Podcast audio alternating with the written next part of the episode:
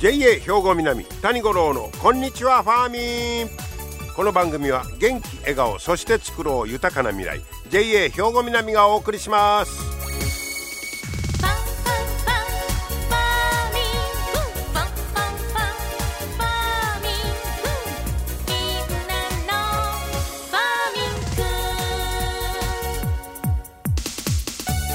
こんにちは谷五郎です。お元気でしょうか？ね。今日は3月3日ひな祭りですやんかね。もう子供が小さい時は出してましたけどもう大人になってから長いこと出せへんかったんですけど今年はなんかあの孫がね、えー、まあわけわからんまだわけわからんのですけどこれでもまあまあまた出そうかってことで向こうのご両親なんかも来てねちと祝おうかてなことで久しぶりにまた探さんのどこしもだめなみたいな簡単なやつなんですけど、えー、そんなひな祭りね3月に入りました。さあ、えー、おとといは七十二校で言いますと草木芽生えいずるということで、えー、草や木の芽が一斉に芽生え始める頃ですよということです。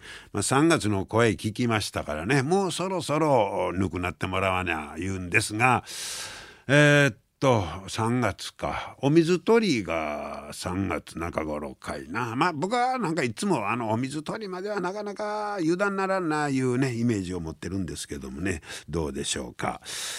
さて今日はね鳥インフルエンザの話題ですわこれちょっとコロナの陰に隠れたみたいなんで、えー、そんなに話題になれへんかったんかもしれへんけどコツ多いですよねこれ。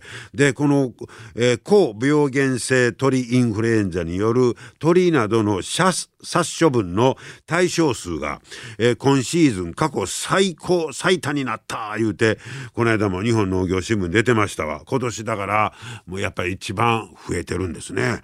でこのまあ殺処分殺処分他に方法ないねやろうかと思うねんけどあれもねちょっと胸が痛みますけどでまあもちろん殺処分はせなあかんねやろうけどあとその散布型の除菌剤を開発したりふるさと納税を活用してまあその費用をいろんな形で支援を募ったり募ったり、まあ、いろんな動きが出てますという話題ですわ。例えばそのふるさと納税ってどういうことかと言いますと鹿児島県の出水市。ここはその鳥インフルエンザが市内の養鶏場で続発しましてでふるさと納税の仕組みを活用して貿易対策などへの支援金。こちらの応援をお願いしますということで支援金を募ってるということですわ。でふるさとチョイスと楽天ふるさと納税この2つのウェブサイトで、えー、これが3月18日まで受け付けるということですね。でこの鹿児島県の出水市では、今期、えー、ね、えー、その鳥インフルエンザ、え、が続発しましててこれ、えー、採卵、えー、養鶏場で飼を飼ってる鳥の4割4割にあたるおよそ120万羽が殺処分やった。はあすごいですよね。えー、で、えー、市の方は貿易対策費用を例年の4倍となるおよそ4,000万円だからこっちの費用もすごいんですね、えー、かかる。そこで、えーまあ、例えばそのふるさとチョイスでは自治体向けのクラウドファンディングの仕組みを使って目標金額を5000万円に設定しました。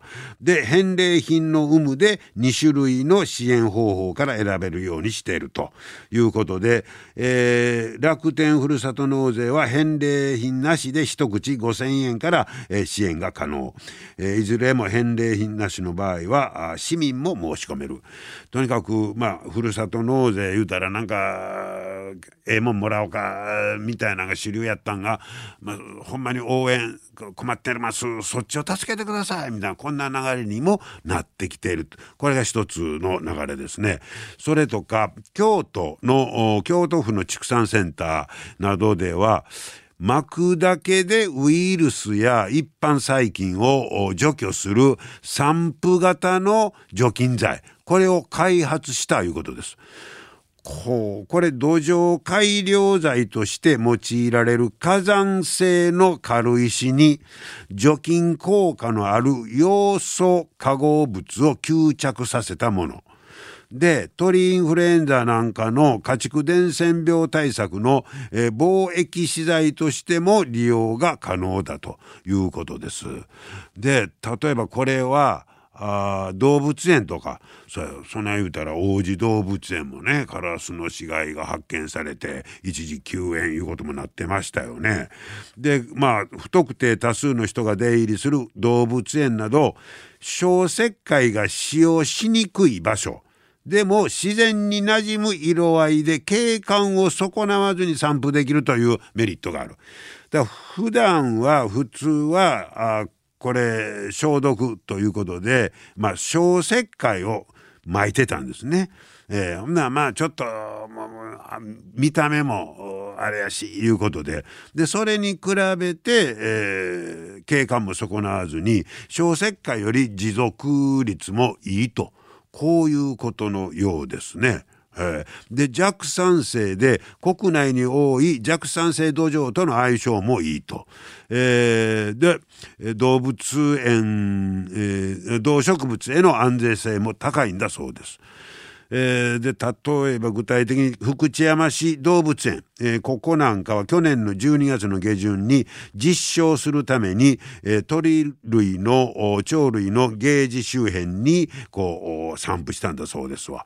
えー、で除菌効果持続の目安である、えー、今年の2月にかけて、えー、利用性や景観への、えー、影響を、まあ、検証したとこういうことですね。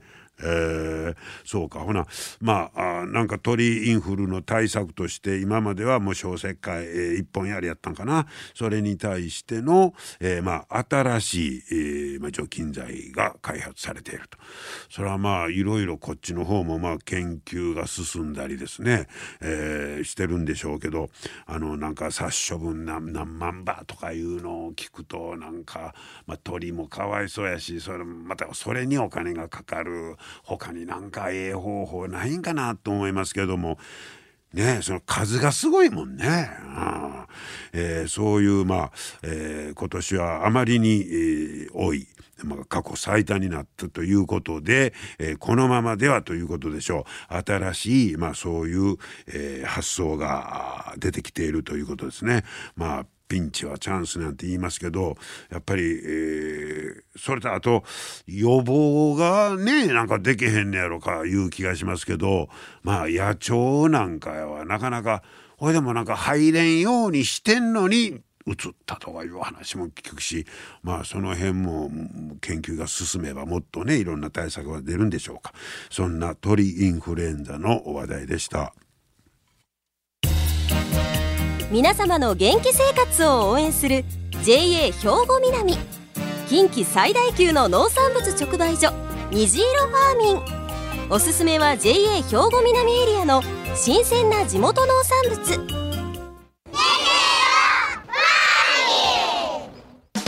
JA 兵庫南は新鮮で安全な農産物の供給人との触れ合いを大切に地域社会への貢献人農業自然が共生できる地域社会づくりに取り組んでいきます。皆様の元気生活を応援する JA 兵庫南。JA 兵庫南谷五郎のこんにちはファーミン。さあ今日はですね、えー、高砂の阿弥陀町北駅、えー、北池にありますファーミンの里高砂こちらのデイサービス職員の小野直子さんにお話を伺ってまいりました。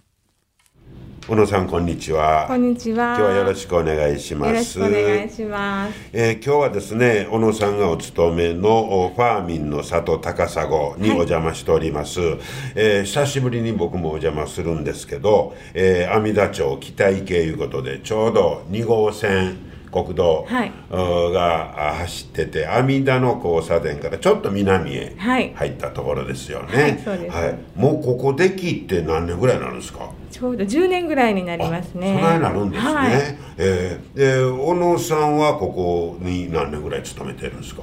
あのたった時からいるので10年になりますね。あ最初からずっと、はいそうですね。あそうですか、はい。で小野さんはデイサービス職員とはい。いうことですけど、はい。このファーミンの里高砂はそのデイサービスの部門と、はい。あと住んではる方もいるんですね。そうですね。ほう。はいここは何人ぐらい今住んでいるんですか？入居されてる方は一応お部屋が40床あるのでほうほう。今で38床ぐらいは埋まってるところですね。はい。一応今の時点でやった2つそうですね。空きがあると、はい。ははは。なまたその住んではる方のおおお世話いうのか、はい。とまた小野さんみたいなデイサービスの部門はもう全く別と。そうですね。はい。小野さんのそのお仕事としては、はい。主にどんなことをされるんですか？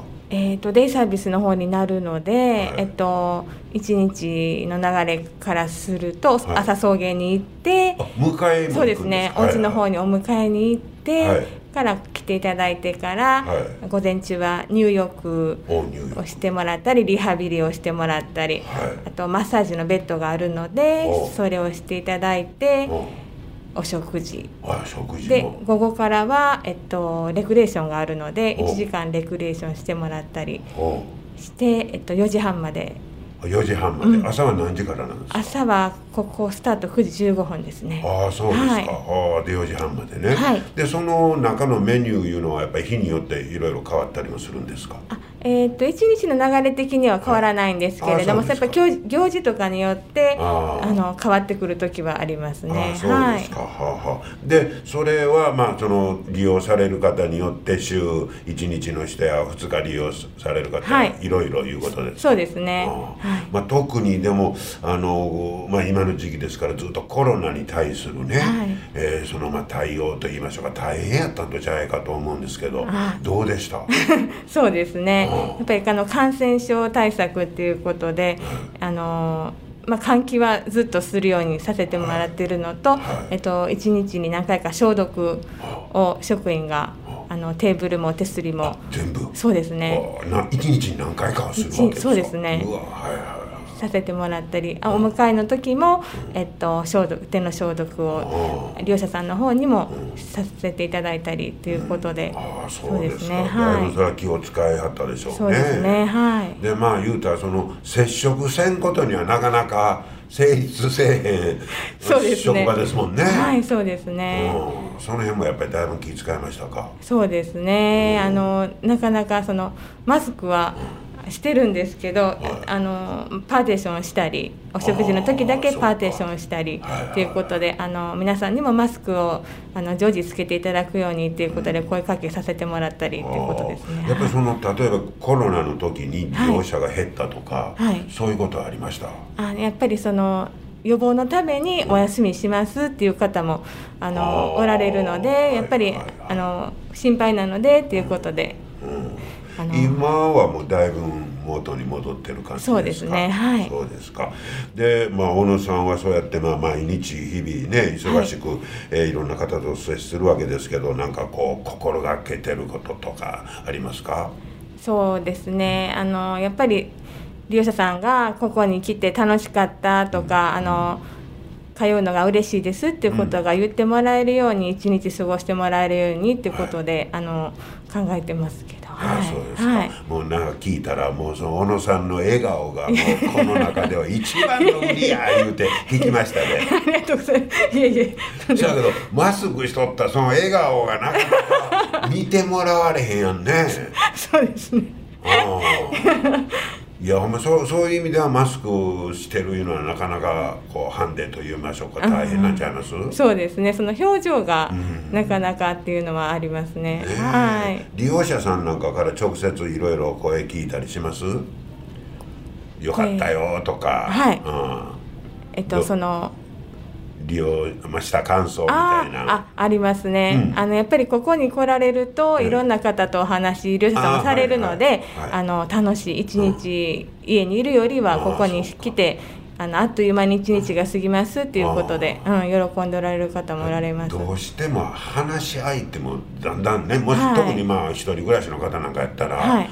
ほとんど喋れへんいうこともありますもんね、はいそうですね。うんだからその点では楽しく過ごしていただいている方もそれは大きいでしょうね。ねはい。でここはあの外にあの東屋みたいなの建てて、あはい。周りでいろいろ作ってますよね野菜とか。あそうですね。はい、はい。あれも自慢とちゃいますの？そうですね。あの園芸療法士の先生が来てくださって、ええやっぱり一緒に植えたり、うん。一緒に収穫したりはい。っていうのはあのすごく喜んでおられますね。ねそれははいなかなかね、あのはい。そうどこにでもあるあれでもないし、はい。えー売りやと思うんですけどもあとえーっとなんかここの施設はその介護職の方が夜勤でずーっと夜もはい。24時間というか夜もいてくれてると。あそうなんです、うん。うん。夜も2人の職員がう。ん夜勤であう。の次の日の朝までう。んいて仕事をしてますね。それははい心強いですね。そうですねはい、でそのまあ住宅部分のことはこうあのファーミンの里高砂という名前ですけど、はいえーデイファーミン高砂いうのがまあその通いの部門で、はいこれでその住宅部門もその中にはありますよという、まあ、こそういう構造になってるわけですね。はい、そうです。であとそのあの訪問医療とか、はいあー訪問介護住んではる方はい。のそんなんもあるんですか？あそうですね、うあのお医者さんと連携して、うん。あの定期的に訪問していていただいたり、うん。あのヘルパーさんも外外部から来てもらったりしてお世話していただいてるっていう方もおられます。はい。そういう、まあ、あの住んではる方にはそういう訪問医療やはい。介護もあるとはい。いうことですね、えーそして小野さんのね紹介も兼ねたいんですけど小野さんはそしたら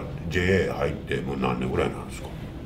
その一番最初はあの高校卒業してから入ったのでもともとはの JA に？はい。高砂市農協にえ高砂市農協の時に入りはいはった、入ったんです私。はい。高校卒業してすぐに。そうなんです。ほうほうほう。ほいでずっと何年か高お勤めさせてもらって一砂これ旦ちょっと。合併になりましたわな。そうですね。えほんで僕高砂市農協におった時は知らんわな。そうです。ねさすがに知らんよな。そうですね。でも高砂市農協そうなんです。ほんで、えーっと JA 兵庫南になって。はい。うん。で得たやめ。一旦やめはって、はい。うん。でまた介護の方の方で声かけていただいて来るようにでその間に介護のそういう資格取ったりいうことですか？は取ってないんですね。ここに働き出してからう。ん介護の資格を取ったああそうなんや、ほうほうほう。でもう介護でもうすでに10年と。そうですね。ね、はい。ああそうですか。ほんならもうほんまに JA との縁は長いですね。そうですね。ね。はい。えー個人的に趣味みたいなの言ったらどんなことなんですか？私はあの買い物行ったりうん。おひランチ食べに行ったり 旅行に行ったり。どこに。外出ていくのそうですね。かうん、まあ日頃ずっとこの中におりますもんね、はいうん。ね。ん。でも介護のやっぱり仕事もやりがいありますか？そうですね、あのやっぱり利用者さんがすごく笑顔でうん。おられるのを見るとええ。楽しくなりますね。うん。ね、それはまあ皆さんもあの頼りにしてはるやろうし、まあそうやって会話あやってたらこうなんか弾んでくるし、はい、皆さん笑顔になるの嬉しいですわね。そうですねはい、じゃあえーこれからも、はいえーもう今までにも増して頑張っていこうと。はい、そうですね。まあほんままだまだココロナには気をつけてもうて、あはいね、はい頑張っていただきたいと思います。はい今日はどうもいろいろとありがとうございました。ありがとうございました。はい、今日はファーミンの里高砂こちらのデイサービス職員の小野直子さんにお話を伺いました。本当にあの笑顔明るい笑顔でもう元気もいっぱい。ねこの小野さんにいろいろえーまたリハビリやマッサージやいろいろすることあるんですが利用者さんももう嬉しいんじゃいますかね。なんか明るくなってくる。明るさが伝わってくるね、えーそんな雰囲気でした、えー今日は小野直子さんにお話を伺いました。ありがとうございました。皆様の元気生活を応援する JA 兵庫南。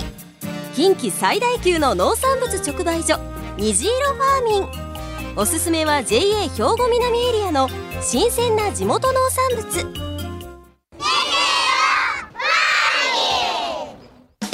JA 兵庫南は新鮮で安全な農産物の供給。人との触れ合いを大切に地域社会への貢献。人農業自然が共生できる地域社会づくりに取り組んでいきます。皆様の元気生活を応援する JA 兵庫南。JA 兵庫南谷五郎のこんにちはファーミン。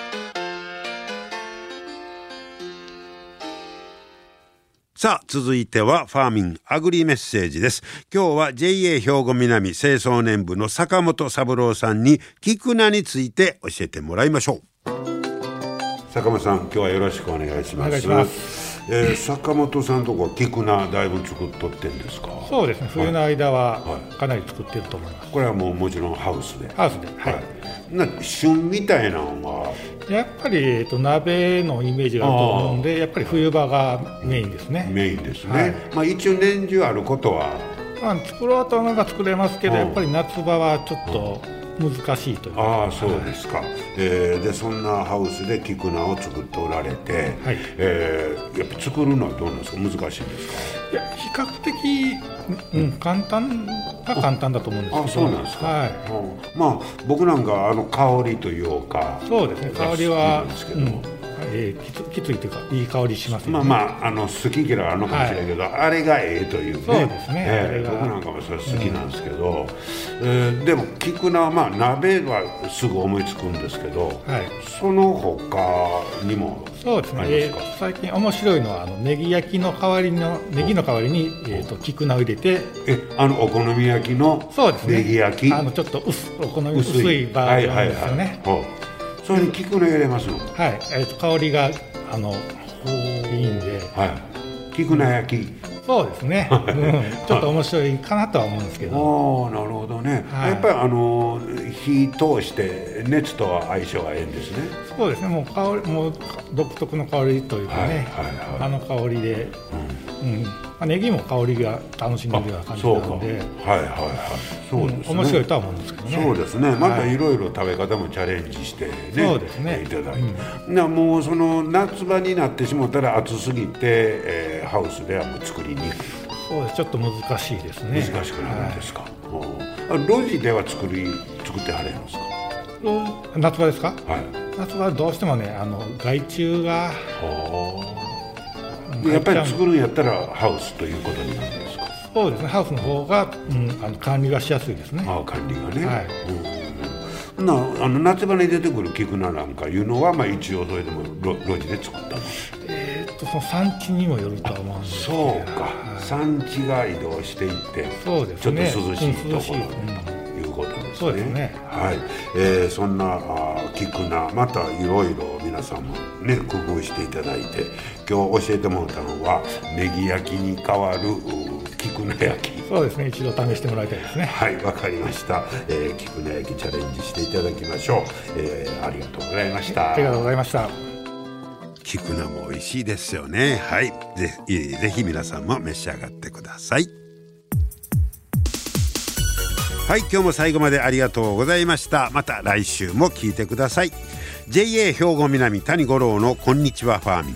この番組は元気笑顔そして作ろう豊かな未来。JA 兵庫南がお送りしました。